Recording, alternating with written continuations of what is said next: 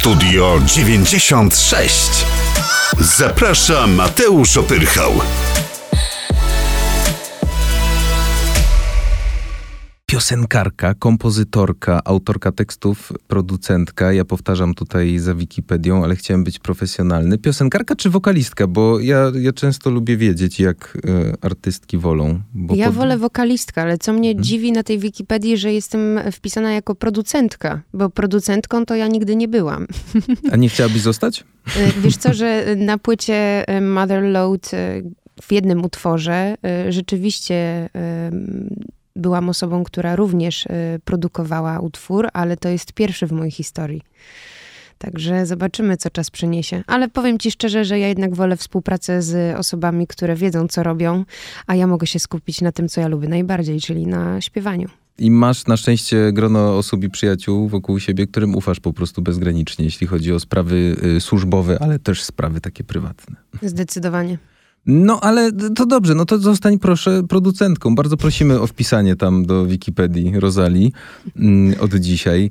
E, reprezentujesz nurt R&B Soul, tak e, ciebie przedstawiają tutaj również w internecie mm, i przede wszystkim to na otwarcie chciałbym ci powiedzieć, że e, ja to zawsze w tobie ceniłem, że jesteś konsekwentna w swoim stylu i chciałem ci powiedzieć, co na pewno wiesz, ty jesteś w totalnej niszy, jeśli chodzi o Polskę.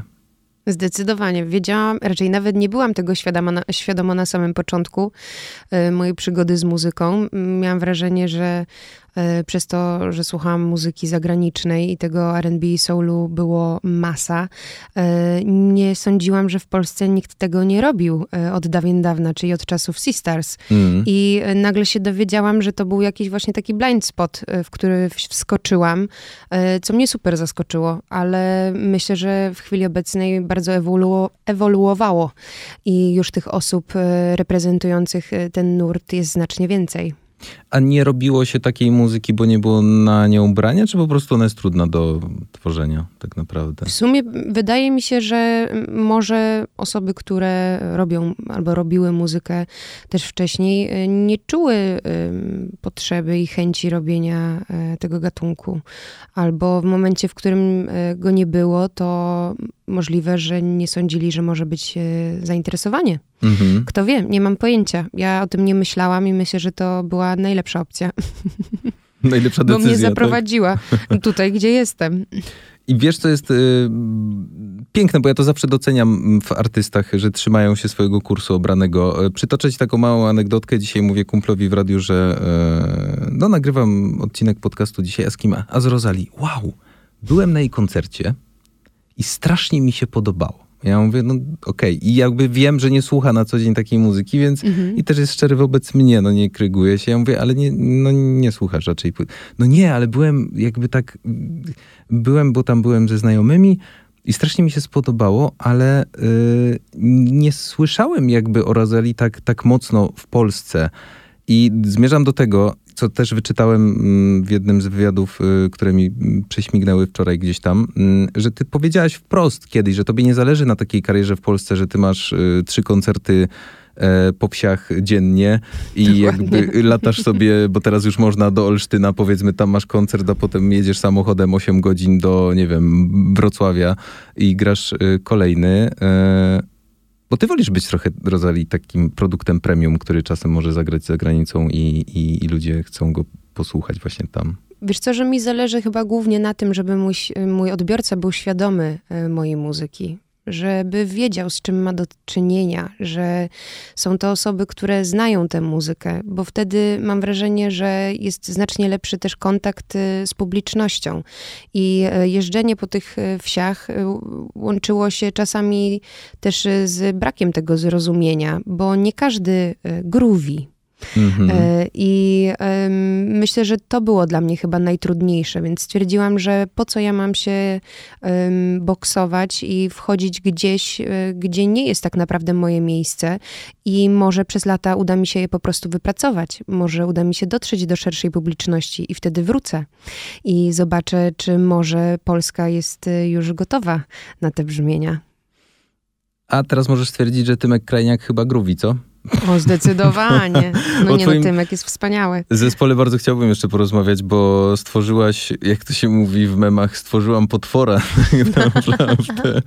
E, coś fantastycznego. Zresztą jak gościa obserwuję od jakiegoś czasu, mam wrażenie, że e, no trochę mu zazdroszczę, bo chyba ćwiczy jednak i to widać. Oj, e, ćwiczy. bo on jest coraz lepszy. Z, jakby z miesiąca na miesiąc widzę na koncertach, że jest coraz lepszy. To prawda. Tymek, y, w sumie pierwszy raz y, koncert zagraliśmy na Saltwave Festiwalu y, na Helu i to było zastępstwo Mhm. za mojego y, wtedy ym, perkusistę. No i byłam bardzo pod wrażeniem tego, jak tak młody człowiek y, potrafi przygotować się do koncertu w tak krótkim czasie i dodatkowo y, tak czuć y, tę muzykę, bo nie jest to, tak jak już mówiłam wcześniej, oczywiste. Myślę, że groove'u nie da się tak naprawdę wyuczyć. To trzeba mieć po prostu w sobie. I chyba dobieranie muzyków do, do twórczości, jaką ty, y, jaką ty tworzysz, zaczyna się w ogóle od sekcji, tak naprawdę, bo Mhm. wydaje mi się, że no, muza, która buja, osadzona jest na gruwie, czyli na basie i na perkusji. Co I dos- tak było na samym początku. No Tylko właśnie. się opierało, opierało właśnie na Adamie Świerczyńskim, basiście i e, wcześniej jeszcze na e, Wojtku Derengowskim, em, perkusiście. Później to ewoluowało. E, doszedł klawisz, ale rzeczywiście te pierwsze dwa instrumenty były taką konieczną bazą, bez której ta muzyka no, nie wybrzmiałaby. I bardzo się cieszę, że po latach udało nam się stworzyć większy zespół, y, bo harmonie okazują się też bardzo kluczowe. Ty grałaś z Wojtkiem Derengowskim? Naprawdę? Tak, tak. To był mój pierwszy perkusista. Wow. No. On pojechał do Berkeley, nie? Jakoś, jakoś tam na chwilę i wrócił? Tak, e, również e, grał z gwiazdą ukraińską. Tak, jakieś wielkie festiwale widziałem na jego... To też było Mhm. niesamowite. Mhm. I teraz w sumie chyba widzisz. znowu to powróciło, także bardzo się dla niego cieszę. Mm, Jego też w ogóle, jak się obserwuje, to, to no, po pierwsze zrobił mega progres, ale po drugie y, świetny jest ten content, który robi w sieci. Nie wiem, czy, czy, czy czasem jasne. na jego trafiasz. No, no właśnie. Oczywiście. Nie, no to też, jest, to też jest człowiek maszyna i e, człowiek, który po prostu przez cały czas ćwiczy, edukuje też innych ludzi, tworzy programy, e, które, w których można brać udział i e, uczyć się od niego przez internet. I jest to bardzo imponujące w sumie, co sobie zbudował i e, jak się rozwija. Myślę, że to nie zawsze jest tak, że te social media traktuje się jako taki, taką opcję edukowania. A on wybrał e, właśnie taką i no kibicuję mu bardzo od samego początku. Super, że w ogóle ludzie doceniają takie um, niszowe sprawy, jak, no nie wiem, content perkusyjny, prawda? Perkusistów jest bardzo mało w ogóle przecież w naszym kraju. Zawsze jest tak, że jak się idzie na dżemy, na przykład jakieś undergroundowe, no to gitarzystów tam jest, wiesz, przy barze cała chmara, a w kącie siedzi dwóch bębniarzy, którzy się wymieniają, już nie mają siły, bo grają cały wieczór. No, no. Yy, No i wciąż chyba tak jest, że perkusistów jest mało, ale do czego zmierzam, że, yy, że dużo tego kontentu na szczęście się odnajduje w sieci. A wynika to z tego, że to chyba po prostu pięknie sobie idzie z zachodu, że to, co się tam rozwinęło parę lat temu, do nas dociera tak po latach. No, wydaje mi się, że ty zapewne lubujesz się w zagranicznych, zachodnich artystach, na nich się wychowałaś i obserwujesz to, że te trendy przechodzą powoli. Oczywiście, do nas. powoli, to trzeba podkreślić, e, że coś, co mi się wydaje, że już e, od dawna powinno być e, właśnie, nie wiem, może to źle zabrzmi, zabrzmi, ale w modzie, do nas dociera z dużym opóźnieniem, nawet jeżeli chodzi o muzykę. I e, czasami to jest w sumie zabawne, bo e, miałam wrażenie, że jak zaczęłam tworzyć, to e, że to jeszcze nie jest ten moment, Mhm. że on dopiero przyjdzie. I rzeczywiście, no, trzeba było wyczekać na pewno. Gotowość. Ale miałaś taki klik w głowie, taki czer, czer, czerwoną lampkę, że Rosalicz jeszcze nie, bo wyjdziesz przed szereg? Nie, w żadnym wypadku, ale byłam ciekawa tego momentu, kiedy R&B stanie się szerzej po prostu e, słuchalne. Mhm. Co też cieszy i y, przejdźmy za chwilę do płyty, bo ona jest pretekstem naszego spotkania, zresztą cudownej, z którą spędziłem wczoraj cały wieczór. A co też cieszy, bo to ci chciałem powiedzieć na początku, jak zaczęliśmy w ogóle o R&B rozmawiać, zauważ, że nie wiem na ile bywasz na dżemach, ale tam bardzo dużo soulowych standardów czy kawałków R&B w ogóle jest granych przez chłopaków i dziewczyny. I na tym się budują tak naprawdę dżemy. Jeśli nie są oczywiście typowo jazzowe, gdzie tam sobie jadą na fry, Mhm. frytę oczywiście, ale generalnie no to R&B soul, czyli to, co nas buja, y, to, co wprawia nas w jakikolwiek ruch i poprawia nam nastrój, bo ta muzyka ma tak, takie zadanie spełniać. Tego jest dużo, tylko tego jest dużo pod ziemią na razie, wciąż Dokładnie. w Polsce. Dokładnie. Mm. I też kolejna sprawa jest taka, ile osób przechodzi na te dżemy. Bo to, że dużo osób ją gra, to jest jedna sprawa, ale ile osób jej słucha. Ale wiesz, co jest dobre? Im nawet jakby przyszło 15, no to niech dwie, trzy osoby wyjdą z tego dżemu z myślą, kurczę, kliknę sobie na Spotify'u, takie podobne. No i No wiesz, i tak to właśnie się buduje. a, Mhm. Motherload to jest y, trzecia płyta, z którą y, wracasz do nas. Drugą wydałaś w pandemii, trzecia jest zapowiedzią dobrych czasów. Błagam, powiedz tak. Dla mnie zdecydowanie. Jak Mam się, nadzieję, że dla wszystkich tak naprawdę. Trzymamy za słowo. Jak się bawiłaś w ogóle robiąc tę płytę? No to był bardzo ym, ciekawy proces. Początkowo y, raczej y, nie wiedziałam w ogóle, co się wydarzy i zrzuciłam jakieś takie oczekiwania, co było świetnym y, tak naprawdę rozwiązaniem, bo okazało się, że w momencie, w którym zrzucę z siebie strach i jakieś właśnie takie ambicje, to nagle pojawia się znacznie więcej możliwości odkrywania, radości, przekraczania granic i y, ja się świetnie bawiłam przy tej płycie. Były trudne momenty, ale to myślę, że bardziej personalnie niż y, jeżeli chodzi o tworzenie samego, y, samych utworów. Ale dzięki temu y, myślę też, że ta płyta tak brzmi i ma takie teksty, bo ja się zmieniałam podczas y, tworzenia po prostu y, tego albumu. I jest to świetny pamiętnik dla mnie. Pamiętnik, do, do którego chętnie wracam, którego chętnie słucham, który y, jest jakimś takim pozytywnym akcentem i spięciem tych ostatnich lat. A jeśli to jest pamiętnik, to zawiera on, powiedz mi, historie, których się bałaś y, wyjąć na poprzedniej albo na pierwszej płycie, że one musiały trochę odczekać? Czy to są raczej mm, jakby emocje i historie zebrane przez te 2-3 lata ostatnie? Ja myślę, że to są emocje, y, których nie dopuszczałam do siebie wcześniej, o których nie mówiłam, bo nie chciałam, wypierałam je.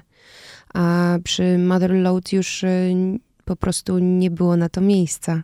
Mhm. Podjęłam e, decyzję o tym, żeby grzebać, e, żeby dowiedzieć się o sobie więcej, żeby poświęcić sobie czas. I em, wynikiem tego jest kilka utworów, e, jak na przykład Spadamy czy Światła, które wchodzą bardzo głęboko jakby w, takie, w taką emocjonalność i moją wrażliwość, smutek, żal. I czy tego nie było na poprzednich albumach? Myślę, że mm, gdzieś tam się pojawiało, ale nigdy nie było mi tak bliskie. Nigdy nie było mi, mam, wrazi- mam wrażenie, tak szczere, jak w chwili obecnej. Ale ta szczerość nie wynika z tego, że kogokolwiek chciałam wprowadzać w błąd. Tylko myślę, że trochę bardziej siebie wprowadzałam w błąd. Ale jak powiedziałaś, y, na tej płycie jesteś szczera w stosunku do siebie, a raczej trochę lejce puściłaś, tak? Mhm. Mi wyrzucone, a będzie ci dane, tak to się mówi, tak? Dokładnie tak. Mm, To jest prawda. to jest, to jest pewna prawda. zasada, która się sprawdza. Zdecydowanie. Zero expectations, jak to mówią. W sensie y, to jest bardzo trudne do wypracowania w życiu codziennym. Moim zdaniem mega trudne, no, prawie niemożliwe. Ale jak już się wejdzie na jakiś taki poziom, chociaż minimalny tego podejścia, to rzeczywistość się zmienia w ogóle wobec w stosunku do ciebie. To jest przemagiczne. Nie wiem, czy próbowałaś czegoś takiego, wiesz, na co dzień, nie mówię o tworzeniu, ale tak. No, myślę, że tak naprawdę, gdybym nie robiła tego na co dzień, to nie byłabym tego w stanie y, zrobić y, też w twórczości. Mhm. Że to był początek tak naprawdę tej całej przygody i zmian. A co artystka czuje, wydając trzecią płytę? Bo czepiamy się tej drugiej, że to jest test drugiej płyty, że właśnie Meh. expectations po pierwszej, a trzecia to jest co? Macie, bawcie się. Ja się bawię. Masz, baw się. Ja to mówię do siebie. Ciesz się. Jakby zrobiłaś kawał dobrej roboty. Zobaczymy, co będzie. Ale najważniejsze jest tak naprawdę to, że moja perspektywa się zmieniła. I Ja mam po prostu w sobie bardzo dużo pozytywnych, pozytywnych emocji i nie mogę się doczekać tego, aż wyjdę na scenę i będę mogła zagrać te utwory, być z moim bandem, e, przeżywać te chwile wspólnie, zobaczyć, jak ludzie na to reagują. Oczywiście, że jest to część tak naprawdę tego, co robię. Ale pierwszy raz właśnie nie mam czegoś takiego, o, wielki album, no to teraz po drugiej płycie, to zobaczymy, czy dorówna. Mm. Nie mam w ogóle takich myśli. Ja jestem w pełni świadoma tego, że zrobiłam y, kawał dobrej roboty, y, zrobiłam ogromne postępy i otaczałam się ludźmi, którzy mnie motywowali, inspirowali, przez co nie mogę się doczekać czwartej płyty. Masz już pewnie napisane połowy, co? E, no, Napisaną. dzieje się, dzieje się, na pewno. Czy jesteś spokojna o trzecią płytę, tak jak spokojna jest twoja e, twarz i mina na okładce, która jest super? W ogóle chciałem ci powiedzieć. Naprawdę. Bardzo dziękuję. Historia z tą okładką też jest e, dosyć ciekawa, Dawaj. bo to była... Um, myślę, taki moment, w którym też musiałam dużo odpuścić. Um, zdecydowałam się na to, że tym razem nie chcę kreować mojego wizerunku, tylko bardzo chciałabym być taka, jaka jestem na co dzień. Nie być w odsłonie eleganckiej, prawie że idealnej, e, tak jak poprzednio. No co ty, ty nie miałaś sesji zdjęciowej dwudniowej ze zmianą makijażu i wiesz, potem wybieraniem zdjęć przez trzy dni, niegodzeniem się, że to tutaj źle, bo źle tu wyglądam, tu się źle popatrzyłam i po tygodniu wybraliście okładkę, nie? Zupełnie wyglądało to inaczej. Pojechałam do Londynu, do moich przyjaciół, do Loli i do Paniego, razem z moim e, chłopakiem. są fotografami, mhm. super zdolnymi, robią przepiękne zdjęcia analogowe duży format. I zaprosiłam również y, mojego e, kolegę Emila Zeda, który robi włosy oraz make-up. Ale pierwsze, co zostało powiedziane, ma być naturalnie. Prawie, że nie ma być niczego. Chcemy ciebie taką, jaką jesteś. I to był bardzo trudny e, moment dla mnie, tak naprawdę. Początkowo byłam totalnie zajarana. Sama przygotowywałam stylizację razem z Lolą. Jakby nie było tego całego anturażu, nie było wielkiego studia. Robiliśmy to u nich e, w takim małym studyjku w Londynie, które sami sobie stworzyli, gdzie zrobią masę sesji tak naprawdę. Wszystko było takie bardzo bliskie, intymne. I jak zobaczyłam zdjęcie, czy zdjęcia, to nagle miałam takie poczucie, o wow, no to no to żeś sobie narobiła.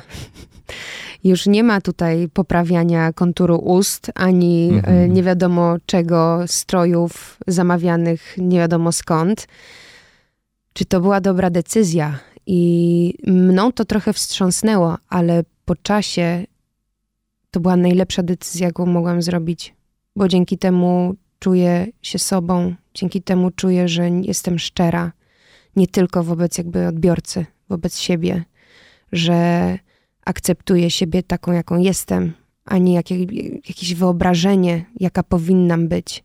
Myślę, że to jest bardzo niebezpieczne w ogóle w tej branży, bo bardzo często wokaliści, y, celebryci są związani z pewnym kanonem piękna, y, z pewnymi standardami. Idzie się w kierunku Kim Kardashian, a zapomina się o tym, jak wygląda normalny człowiek, powiem szczerze.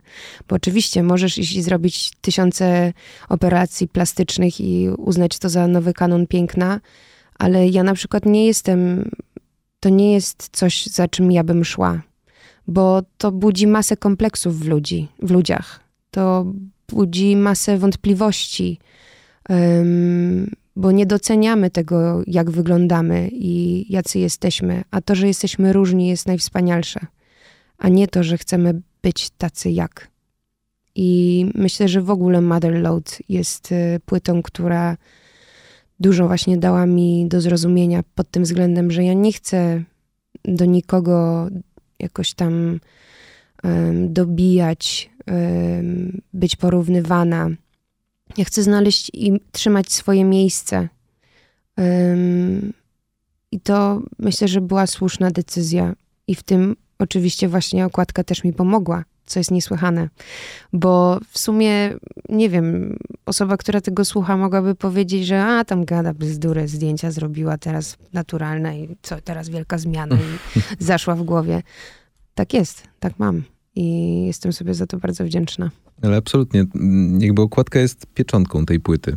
Teraz, jak to przetłumaczyłaś nam i rozwinęłaś, yy, to totalnie mi się to wszystko zgadza. E, natomiast co chciałem powiedzieć, co będzie bardzo sztampowe, no szczerość zawsze się obroni. Niestety chyba ludzie, y, którzy mają na siebie jakiś pomysł i udają przez większość kariery kogoś, kim nie są, potem muszą się strasznie z tego tłumaczyć i mhm. to ich chyba wpędza w takie dramatyczne kompleksy, kiedy wracają do domu, patrzą w lustro i myślą sobie serio, w sensie nie mam siły na jutro. Wiesz o co chodzi? Mhm. Tak naprawdę. No zdecydowanie. Myślę, że to jest y, no te takie jakieś wymagania. No to jest coś, co social media, czy wcześniej, nie wiem, Viva, MTV, e, telewizja, to wszystko zostało jakoś tak nakręcone, żeby pokazywać się od jak najlepszej strony. I to jest coś, do czego przyzwyczailiśmy też wszyscy odbiorcy. I to jest bardzo trudne tak naprawdę z tego się wybudzić w momencie, w którym mamy do czynienia z mainstreamem, z popem, żeby nadal być po prostu sobą, bo czasami łatwiej jest tak naprawdę uciec w jakąś iluzję. Tak mi się wydaje, bo ja też tak czułam. Um, łatwiej było mi wymagać od siebie bycia y, silną, bardziej otwartą, mówienia miłych rzeczy, a niekoniecznie czasami e, powiedzenia, że coś mi się nie podoba. Bo może są takie osoby, którym łatwo jest w życiu um, gdzieś tam kontrować i podważać w mediach. E, ale to na przykład nie było w mojej naturze. Było mi bezpieczniej być tą grzeczną. Mhm. Ale w sumie to nie tylko ta strona we mnie jest. A musiałaś, y, przepraszam, że ci przerwę, tak. Musiałeś się kiedyś y, tłumaczyć na przykład z tego, czy ty jesteś polską piosenkarką, czy niemiecką? Wiesz, o co mi chodzi? Czasami sensie? się pojawiały jakieś e, takie pytania, że no z Berlina, no to jak ten Berlin na ciebie wpłynął i mhm. czy tam mhm. jeżdżę, czy tam mieszkam. Były takie pytania, ale myślę, że już od paru lat wszyscy dobrze wiedzą, że mieszkam w Polsce od dawien dawna i tworzę muzykę po polsku, owszem też po angielsku, ale tak naprawdę no, to jest mój dom muzyczny. E, ale to nie jest tak, że stawiam granice. Jak najbardziej chciałam, żeby było ono otwarte i zawsze chciałam spróbować swoich sił e, też gdzieś indziej. Nawet nie, żeby sobie cokolwiek udowadniać, tylko żeby zobaczyć, jak to jest. Czy jest ciężko, bo na pewno jest ciężko, mm. ale te wszystkie doświadczenia um, są potrzebne mi osobiście. Poza tym przywodzi się sporo inspiracji zawsze.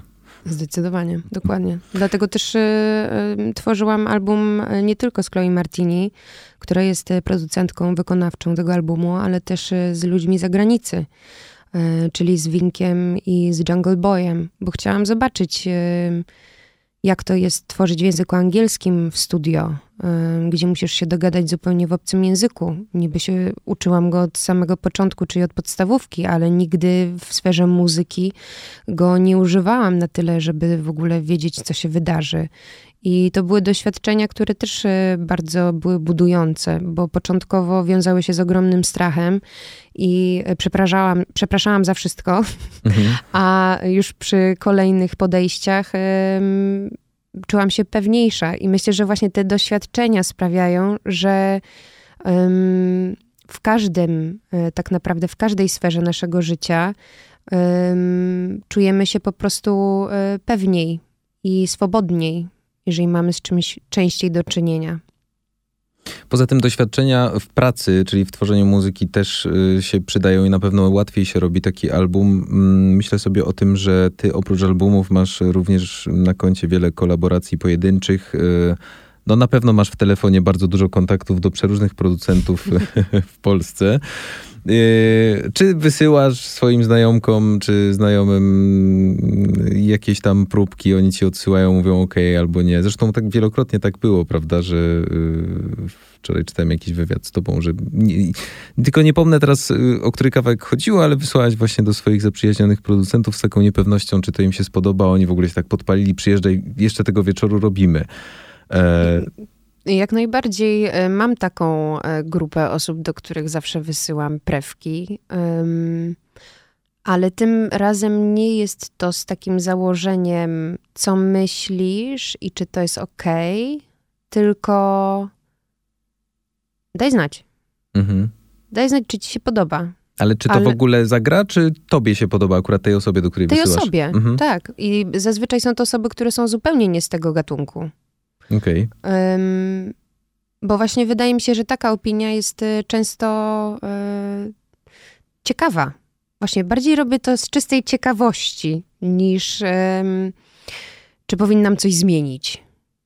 Wydaje mi się, że w przeciągu tych ostatnich trzech lat y, współpracy z Chloe bardzo dobrze wiemy, czego chcemy i czego chciałyśmy od tego albumu i nie potrzebowałyśmy e, opinii ludzi z zewnątrz. Miałyśmy dużo zaskoczeń, że akurat Raj na przykład był utworem, e, który e, spodobał się dużej liczbie osób, mhm. bo traktowałyśmy go zupełnie, bym powiedziała, początkowo na jaja, ale z tego, co słyszałam z różnych wywiadów innych artystów, to zazwyczaj takie utwory właśnie stawały się e, najbardziej popularnymi. I bardzo mnie to w sumie cieszy, bo to zaskoczenie jest z tego względu, że nie sądziłam, że ludzie w Polsce będą zainteresowani brzmieniem Fleetwood Mac. Czy ktoś jakby w ogóle jeszcze czuje e, te emocje, ten sentyment, a okazuje się, że jak najbardziej. I e, bardzo mnie to cieszy, mm, bo to oznacza, że ta intuicja nie zawodzi i to, co mi się podoba, e, nie zawsze musi oznaczać, że to jest na tyle inne, różne, alternatywne, że reszta za tym nie pójdzie. W żadnym wypadku. Jakby wręcz przeciwnie, co jest czasami szokujące, powiem szczerze. I trochę w tym, co mówisz, zawiera się e, odwaga. Trzeba mieć trochę odwagi, żeby zaryzykować, prawda? Bo jeśli się czegoś nie zrobi, to, to można żałować do końca życia tak naprawdę. Mhm. Mm, dużo y, ryzykowałaś na tej płycie? Na przykład, nie wiem, pojawił się jakiś kawałek, którego się bałaś. W sensie bałaś się yy, go Opinii? tam zawrzeć, tak. Wiesz Bo co, był że... za bardzo osobisty, mhm. albo był na przykład, nie wiem, totalnie yy, jakby odjechany od, od całego albumu, chociaż mam wrażenie, że ten album jest bardzo, bardzo spójny. Wydaje mi się, że jedynym numerem, e, w którym miałam znaki zapytania, e, to był numer OK, rozumiem. Mm. I te znaki zapytania pojawiły się dlatego, że on był najbardziej minimalistycznym utworem z całej płyty. Okej, okay, to fakt. I y, to sprawiło, że nie do końca wiedziałam, czy to jest wystarczająco, ale po pewnym czasie, jak dostałam. Nagrane już e, wokale e, z tekstem polskim i ta lekkość i właśnie ten, ta prostota nagle sprawiła, że poczułam, że to nie ma żadnego znaczenia, czy tam będzie 10 gitar więcej, czy mniej. Jakby to jest wystarczające i... Um, ale był ten strach. Była pewna wątpliwość. Mhm. Ale to był jedyny utwór tak naprawdę, gdzie y, to się pojawiło. Mm, a zresztą y, powiedziałabym, że to były eksperymenty, które potem ewoluowały w coś, w spełnienie jakichś takich marzeń muzycznych. To jest niesamowite w ogóle, że sięgałyśmy do pewnych miejsc które zawsze były mi bliskie, ale nigdy nie miałam okazji tego zrobić z nikim, bo zazwyczaj było tak, że pracowałam z jednym producentem, który działał w jednym gatunku, potem z drugim w drugim, ale nie miałam nigdy takiej osoby jak Chloe, która ma wszystkie wtyczki możliwe. I tak samo jak ja, jak się składa. Um, I no to, było, to był high to był pewnego rodzaju high, bo my robiłyśmy trzy utwory w przeciągu tygodnia.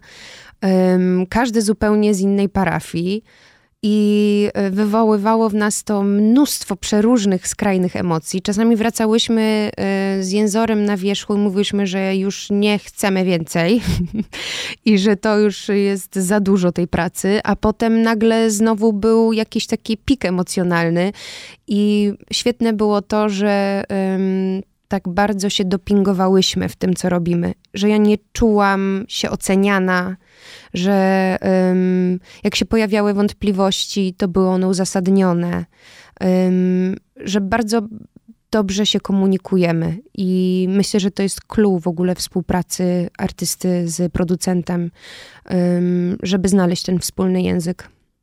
Absolutnie i swobodę czasu na pewno, na pewno, a nie coś w stylu, ok, ja mam jeszcze 15 minut, wiesz co, zróbmy to szybko, skończmy tak, jeżeli, go szybko, bo muszę wychodzić. Dokładnie, jeżeli nie czujesz, że ktoś jest w to tak samo zaangażowany jak ty i nie ma po prostu y, czasu, bo kolejna osoba wchodzi albo mm. musi pozałatwiać pewne sprawy, to rzeczywiście burzy się ten rodzaj y, balansu między producentem a wokalistą.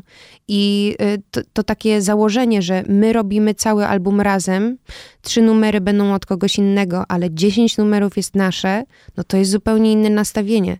Co jest zabawne, ja kiedyś mówiłam, że ja nigdy z nikim nie będę robić jednego albumu, że to musi być strasznie nudne. No i proszę. I wypaplałam, no. Um, ale to myślę, że to po prostu zależy wszystko od y, osoby, na którą trafisz. Um, I akurat mi się tak, nam się udało, e, że Chloe wróciła z Londynu. Siadłyśmy w pandemię i powtarzam to na każdym wywiadzie, wybaczcie, i siedzimy do dzisiaj. No i super sprawa i pewna egzotyka, jakkolwiek to brzmi w świecie producenckim, mm, praca z kobietą producentką, bo raczej ten, mm, ten fach jest przejęty przez facetów, nie? Mhm. A jak się dwie dziewczyny, no to już opowiedziałaś bardzo obszernie, jak się dogadywałyście, ale... Yy jak, ja słyszę jak kumpele, no, po prostu. Zdecydowanie, jak nastolatki, które... Jarają okazuje... się nową muzą. Tak, i robią. mają ty, tych samych idoli i nagle siedzą po nocach i czytają razem Brawo i wrzeszczą i kwiczą oglądając YouTube'a.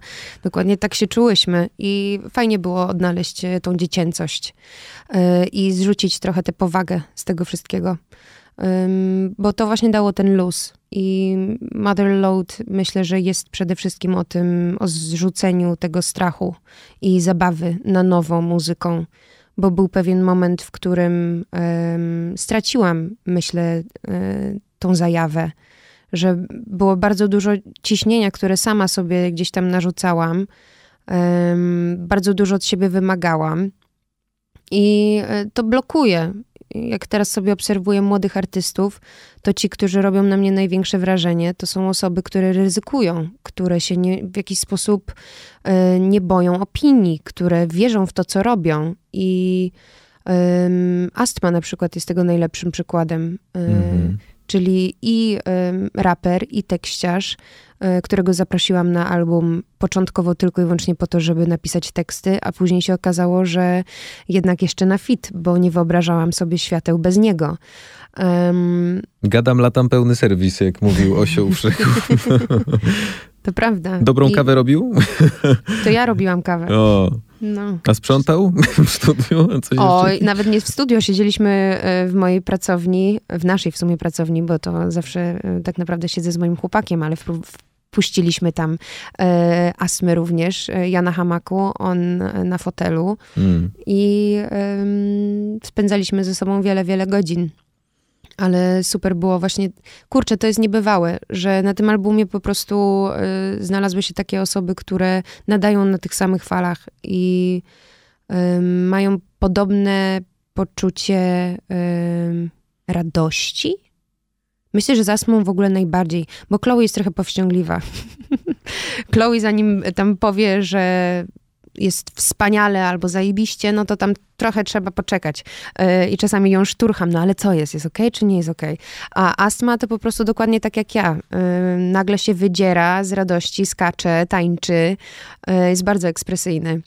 Um, Obgadujmy dalej. No jest jeszcze Kukon i jeszcze jest Vito. No Vito to y, stary wyjadasz. W ogóle otwieracie płytę, tak? Tak. Numerem z Vito. Dokładnie. Mm. Co o nich powiesz? Co mogę powiedzieć? Y, Współpraca z Vito y, wspaniała, jak też nasza poprzednia y, współpraca, bo Vito już był na moim pierwszym albumie na flashbacku i po latach odezwałam się do niego z pytaniem, czy może się uda nam złączyć, połączyć siły na nowo i jak najbardziej usłyszałam, że tak, że chcę to zrobić. Trudno jest się wcisnąć w jego grafik. Um, jest super zapracowanym, zdolnym y, człowiekiem. Bardzo nie lubi presji, przez co ja to też bardzo dobrze rozumiem. Ja też nie lubię. Um, jeden telefon w tygodniu może być za dużo. E, Także przestrzeń jest tutaj, um, akurat w tej naszej współpracy była e, takim clue. Czy to jest introwertyzm? Troszeczkę? Możliwe, że tak, ale myślę też, że przy takim natłoku pracy e, to jest Bo- jedyny sposób. Bardziej dajcie mi spokój, jestem zarobiony. Okej. Albo muszę pracować. Mm. Po prostu, no, dokładnie. Ym, no ale się udało i y, do ostatniej chwili nie wiedziałam, czy to się wydarzy. Mówiłam sobie, że się wydarzy. I bardzo y, pozytywnie mnie zaskoczył, bo dostałam od niego wokale. Jak usłyszałam, jak to brzmi, to nie wyobrażałam, nie wyobrażam sobie tego numeru bez Vito. A to była jedyna propozycja do tego numeru, którą sobie w ogóle właśnie gdzieś wymyśliłam i nie mogłabym znaleźć zastępcy. Jakby to musiał być on. I no i się udało. Motherload, na co to jest kod? Przepraszam wszystkich simsiarzy. Powiesicie mnie zaraz za nogi, ale no musisz przypomnieć Rozali. Mother Load, to Mhm. bym nawet powiedziała, że nikt nie będzie kojarzył. To musi, trzeba powiedzieć Motherlode, No, bo każda osoba z lat 2000 wpisywała ten kod wiele razy. Mm, Kod, który dawał możliwość e, niekończących się ilości pieniędzy Pienie, e, no właśnie. w Simsach. Na hajs, no tak. No na hajs, no ale na co innego. Boże, Motherlode, a w tym, a w e, GTA było gun, gun, gun na bronie wszystkie. No i widzisz, Widzisz? właśnie każdy te kody pamięta. E, I e, ułatwiało to funkcjonowanie tych Simsów. Mnie strasznie drażniło em, takie proste e, ciułanie. Nie do końca, to trzeba by było grać w to wieki, zacznijmy od tego. E, a jakoś nie lubiłam siedzieć też jakoś bardzo długo przed tym komputerem. E, ale jeżeli chodzi o konotację, to e, tak naprawdę e, Motherlode wyszło z tego później, bo mm, to, co ja tak naprawdę chciałam przekazać, to było motherload, czyli żyła czegoś bardzo cennego. Core. I dopiero później, jak sobie rozczytałam to, tak jak przed chwilą powiedziałam, Motherlode, zauważyłam, że o wow, znam to przecież skądś. I bardzo mi się spodobało, że ym, może to mieć powiązanie i jest to taki mały hint dla właśnie osób, które e, grały w te Simsy. A dla ciebie ta płyta będzie czymś bardzo, bardzo miłym i przyjemnym za 10 lat, kiedy sobie odpalisz te kawałki? No mam nadzieję, że tak. Nie, nie jestem w stanie przewidzieć przyszłości. Nie mam Wiem, pojęcia, ale nie mam mówisz, pojęcia co, się, co się wydarzy jeszcze w mojej głowie, ale tak mówisz jak o tym każdy jako album... o pamiętniku i to jest Mhm. No super, myślę, że do tej, do tej płyty łatwiej. prostu. Do tej płyty na pewno będzie mi się łatwiej wracało niż do niektórych poprzednich. Do których na mogę przykład powiedzieć. ci się gorzej wraca. Nie pod względem muzycznym, Mhm. tylko pod względem e, Emocjonalnym, tekstowym i tekstowym. emocjonalnym. Mhm. E, Myślę, że trudno mi się wraca do... w sumie do Ideal. Mhm. To był jeden z e, takich e, cięższych e, momentów w moim życiu, kiedy ta płyta wyszła. I te trzy lata, nawet dwa lata tak, tak, tak naprawdę śpiewania tego albumu było w takim momencie, gdzie rzeczywiście byłam zagubiona. Ale patrząc tak naprawdę na cały album, nie na pojedyncze utwory. Kiedy gram same utwory na scenie, to nie mam tego poczucia. Tu chodzi o całe dzieło. To jest coś, co wiąże jakby te emocje. to jest coś, co przypomina ten proces. To, jak to wyglądało wcześniej. Myślę, że jakby zmiany są potrzebne w życiu i tak samo są potrzebne w twórczości. I dobrze jest y, móc y, spojrzeć wstecz. Ok, to był taki moment, wtedy tak to robiłam, wtedy nie wiedziałam, że można to robić inaczej, ale trudno się do tego wraca. Mhm. Motherload jest y, dziełem na tyle obszernym, że musiałyście z Chloe podzielić gatunkowo na pół, trochę jak tort przeciąć, jeśli dobrze rozczytałem presówkę, tak. bo mm, no też słuchając oczywiście sobie to układałem w głowie i faktycznie tak jest, wszystko się składa w jedną całość. Pierwsza połowa jest drodzy Państwo, inna niż druga, bo druga przyspiesza jak absolutny świr, bo tam są drum and bassy i tam się dzieją cuda. A no, jakby super jest to, że w ogóle pierwsza połowa różni się tym od drugiej, że y, może być wykorzystywana y, przez słuchacza w zupełnie innym nastroju, kiedy mhm. on chce być trochę taki a, trochę spokojniejszy, chce się trochę tak podnieść na duchu, wiesz, poprawić sobie nastrój, ale delikatnie, żeby nic mu tam nie za bardzo e, e, syn, synapsy podpalało w głowie, a drugi, jak już jestem gotowy, żeby odpiąć wroteczki, wiesz, w piątek wieczór trochę. Takie mhm. mam wrażenie. To jest, powiedziałem to bardzo prostym językiem. Natomiast Eee, w ogóle super w opisie Silk Sonic, że wy tam porównujecie pierwszą połowę do, do, do, do, gdzieś tam do inspiracji Silk Sonic, bo jestem wielkim fanem tej jednej, jedynej ich płyty, ale czekam mhm. na więcej. Nie wiem jak ty w ogóle. Ja też, ja też. No. Powiem szczerze, że ja byłam e, fanką singli, później w całości e, już e, nie bardzo jakby słuchałam w sumie. Wydaje mi się, że to też dlatego, że um, bardzo mam tendencję do tego, żeby jednak te utwory się różniły brzmieniowo. Mhm. Teraz mam taki vibe. E, Caroline Polaczek jest na przykład taką e, artystką, która totalnie poszukuje mm, przeróżne rejony i mnie to bierze. A jeżeli chodzi o Silk Sonic, to to jest świetna muzyka w momencie, w którym rzeczywiście jestem w jednym moodzie. Ale tam jest bardzo określony vibe. Bardzo, bardzo tak. określone brzmienie, lata 70. Jesteś kocham. narzucona od początku, nie? Do dokładnie, końca. Tak. Dokładnie tak. I ym, to nie oznacza, że y, nie lubię tej płyty. Bardzo ją lubię. Ale akurat teraz nie jest to moja ulubiona płyta. Ym, ale są też y, oczywiście inni artyści, na przykład y, Summer Walker, która wydała swoją nową epkę, Steve Lacey, ym, właśnie Caroline Polaczek. Y, kto tam jeszcze? Bardzo dużo R&B i soulu co tu mogę ukrywać? Tak to wygląda. Jeżeli chodzi o Caroline, to jest to ak akurat alternatywne R&B, ale też nie tylko w sumie. E, ona bardzo mocno z elektroniką um, romansuje. Um, no i na tyle pamiętam.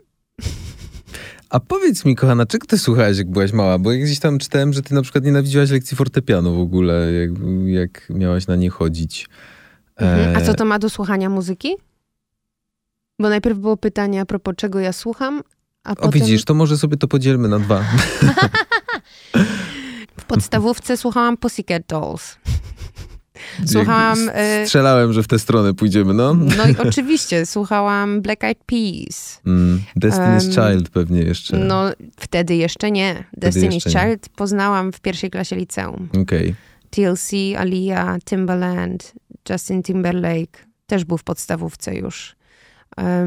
Hip-hop gdzieś tam też e, wkradł się w podstawówce. No Timbaland to się tam nie narobił w tych kawałkach, bo on albo robił y, albo A i tyle no, ale, jaki, ale producentko No nie, no totalny, no. absolutnie. Później się pojawiły takie postacie jak Jay-Z, Kanye West, Big L. Um, bardzo dużo hip-hopu w sumie. Um, I dopiero po pewnym czasie gdzieś tam zaczęłam e, szukać takiej bardziej, powiedzmy to, kobiecej wizji mhm. hip-hopu. I ta kobieca wizja mm, wtedy nie kojarzyła mi się z rapem. Był to dla mnie kobiety raperki. Na tamten moment było ich niewiele. Lelkiem była, ale było to dla mnie akurat wtedy zbyt agresywne. Szukałam czegoś właśnie bardziej miękkiego i wjechałam w R&B, jak w masełko. To była ta, ten gatunek, który sprawił, że bardzo mi się podobała ta perspektywa kobiet tej um, kobiecości przede wszystkim, sensualności, um, ale też zabawy. Zabawy melodią, tempem. To robiło na mnie ogromne wrażenie i robi do dzisiaj. Przypomniała mi się Lil Kim, to był kawałek Hypnotize? Hypnotize You. Hypnotize, tak, z DJ-em Tomkiem. O Jezus, Potem był remix. takich szczegółów. E, te, Zapytaj mnie, co robiłam tydzień temu. nie, ale teledysk, gdzie ona jest tam z dziewczynami na motocyklach, pamiętam, na takich ścigaczach. Baby, baby, baby, can you see i tak dalej, i tak tak, dalej. dokładnie tak. No. Mhm, Mhm. mhm. Y, y, To teraz może ci zadam pytanie o fortepianie, bo nie wiem, dlaczego sobie to skleiłem. Być może dlatego, że może nie lubiłaś muzyki klasycznej, że właśnie bardziej Nie, już słuchałaś to- tego hip-hopu i tobie nie pasował ten fortepian, czy Nie, chodzi? tu raczej myślę, że niestety chodzi em, szczerze o edukację. Chodzi o nietrafienie na odpowiedniego e, nauczyciela, Okej. em, o nauczanie em, w latach 2000, chociaż nie wiem, mam nadzieję, że to się znacznie zmieniło, ale no, podejście było dużo, dużo e, różniejsze od tego, które jest w chwili obecnej. I no to mnie jako osobę wysoko wrażliwą e, dosyć e, straumatyzowało i zblokowało. Przez co już od samego początku mm, pojawiły się po prostu w mojej głowie wątpliwości, czy ja w ogóle powinnam to robić. Jakby nie widziałam dla siebie miejsca. Ale to miało też e, związek z tym, że miałam właśnie ADHD i nie wiedziałam, że mam trudności w skupieniu się, że nie wiedziałam, dlaczego mam w sobie tyle emocji, a inni tak nie mają. Dopiero tak naprawdę jako dorosła osoba jestem w stanie spojrzeć na to i zrozumieć, co w ogóle wtedy przechodziłam. Em, bardzo się cieszę, że w chwili obecnej em, te kwestie są poruszane i że młodzi rodzice są świadomi tego, em, czym jest ADHD, bo to nie jest proste. I czasami można powiedzieć, że ADHD nie istnieje, ale jakby ktoś siedział w mojej głowie przez Mhm. ostatnie 28 lat, to by wiedział, co, co tak naprawdę em, się dzieje u e, takiej osoby. I myślę, że gdyby nie to, to możliwe, że nawet bym nie robiła muzyki. Może bym tak nie czuła. Może by mnie tak nie pociągnęło w tę stronę taką właśnie bardzo artystyczną. Bo wiele osób y, ze spektrum ADHD właśnie y, jest artystami i jest to super ciekawe w sumie. Mm, No i ten fortepian był mi nie po drodze. Nie lubiłam systematyczności, nie lubiłam e, Bacha. Nie sprawdzałam się w tym po prostu. I odnalazłam się w chórze, odnalazłam się w śpiewaniu. To było coś, gdzie mnie to pociągało. I, i fajnie, że teraz jakby mam tego świadomość, że jak nie jedno, to drugie. Ale jako dziecko to był duży cios, że, że inni sobie dadzą radę na przykład z tym fortepianem, a ja nie. I że, że ja wolę śpiewać, ale nikt tak naprawdę mi w szkole nie pozwala wybierać. Jakby jesteś na fortepianie, musisz grać na fortepianie. Śpiewanie jest dodatkowe. Zwłaszcza jako dziecko, kiedy bierzesz dużo rzeczy do siebie, prawda? Bo Dokładnie. inni robią, a ty nie robisz, czyli ty jesteś trochę tą czarną owcą. Mm. Trudno jest dziecku powiedzieć, że nie chce czegoś robić. Albo nawet jeżeli to mówi, to bardzo często jest to łączone z lenistwem. Mhm. Nie chce ci się. To zrobimy więcej ćwiczenia. Będziesz siedzieć i będziesz tłuc. Tak. Albo będziesz mieć lekcje dodatkowe. Ale to nie o to chodzi w tym danym momencie. I myślę, że ym, no, dzieci no, to jest to jest tak delikatny y, temat, z którym ja w sumie mam do czynienia dopiero w chwili obecnej, bo moja siostra ma dzieci i no to jest niesamowite, jak, y, w jakim szybkim tempie w ogóle dziecko się kształtuje. Jak wiele tematów trzeba poruszać wcześniej niż się sądziło. I jaka ta świadomość w chwili obecnej jest ogromna i jak można ułatwić temu dziecku funkcjonowanie. A wcześniej po prostu nie było do tego dostępu i nie ma też co oczerniać nikogo. Po prostu czasy były inne, ale to nie oznacza, że te czasy były proste. Absolutnie. I teraz chyba najgorszym momentem w tych bardzo dzikich czasach, takich szybkich, jest yy, najgorszą opcją, najgorszym momentem jest po prostu przeoczyć ten moment, kiedy moglibyśmy się skupić na tych dzieciach. To znaczy, trzeba im, wydaje mi się, dać mega dużo uwagi i z nimi rozmawiać i przede wszystkim obserwować, żeby tak jak mówisz, być o krok przed nimi, wyłapać yy, te... Myślę, że trzeba być bardzo blisko siebie tak. przede wszystkim. Że w chwili obecnej to nasze pokolenie y, sięga po terapię. Jest w zupełnie innym momencie niż nasi rodzice byli. I to, że jest ten fokus na ja i na moje dobro i na zrozumienie samego siebie, to już pomaga, myślę, również w dalszym ym, życiu z rodziną. Bo jeżeli ty jesteś niespokojny, to przeniesiesz to dalej. Mm. W momencie, w którym pojmiesz pewne kwestie, znacznie prościej ci jest zrozumieć dziecko, które krzyczy. Absolutnie. Jeśli chcesz zmiany, zacznij od siebie. To są te takie bardzo proste. Niby banały, ale banały. później się okazuje, że jednak na tej kanapie to jest taka żarówka się pojawia. Dokładnie. No i właśnie bardzo się cieszę przede wszystkim, że o tym mówisz i tak już y, zmierzając powoli, powoli do końca jeszcze chciałbym na koniec, na pewno chcielibyśmy wszyscy usłyszeć o twoich koncertach, kiedy, co i jak. E, natomiast y, muza pomogła ci mm, się trochę uspokoić, skupić na sobie i raczej zajrzeć, wiesz, w głąb siebie mm, i pomaga ci dalej, za każdym razem. To, to był taki, myślę, że to była taka część, która sprawiała, że ja byłam e, bliżej siebie zawsze. Że to jest jakiś rodzaj mantry. Mhm. To jest jakiś rodzaj właśnie medytacji, śpiewanie ciągle w kółko tego samego, tworzenie, pisanie słów. Jakby to wszystko jest e, bardzo powtarzalne. Um, więc jak, jak najbardziej myślę, że to jest forma terapii, tylko trzeba też pamiętać, że terapia częściowo też jest twoją pracą mm-hmm. i to się zaczyna wszystko czasami mieszać. I, um, I powoduje stres. Dokładnie. Mhm. Także raczej nie opierałabym akurat na tym e, swojego e, takiego balansu. Myślę, że ten balans najpierw musiałam znaleźć e, gdzie indziej, żeby móc czuć tę swobodę w muzyce.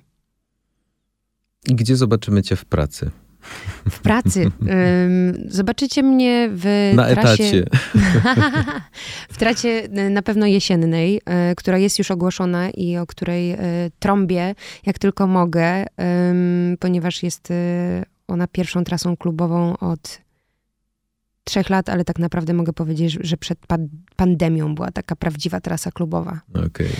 E, a jeżeli chodzi. Temu. No, zdecydowanie. E, więc jeżeli jesteście zainteresowani e, tą trasą, to na pewno wszystkie informacje dotyczące miejsc i oczywiście też biletów znajdziecie na moim Instagramie, ale również na Facebooku, bo tam te wszystkie informacje są. Dla tych, którzy nie znają mnie na Instagramie, to jest Rosalie. Taka szybka tutaj reklama. Także wszystkich zainteresowanych właśnie kieruję na moje social media, bo tam tak naprawdę wszelkie informacje są dostępne. Bo powiem szczerze, nie byłabym w stanie zapamiętać tego wszystkiego. Dużo się dzieje u ciebie w życiu i dobrze, a teraz jeszcze to się wszystko rozpędzi. No, zobaczymy, co to będzie.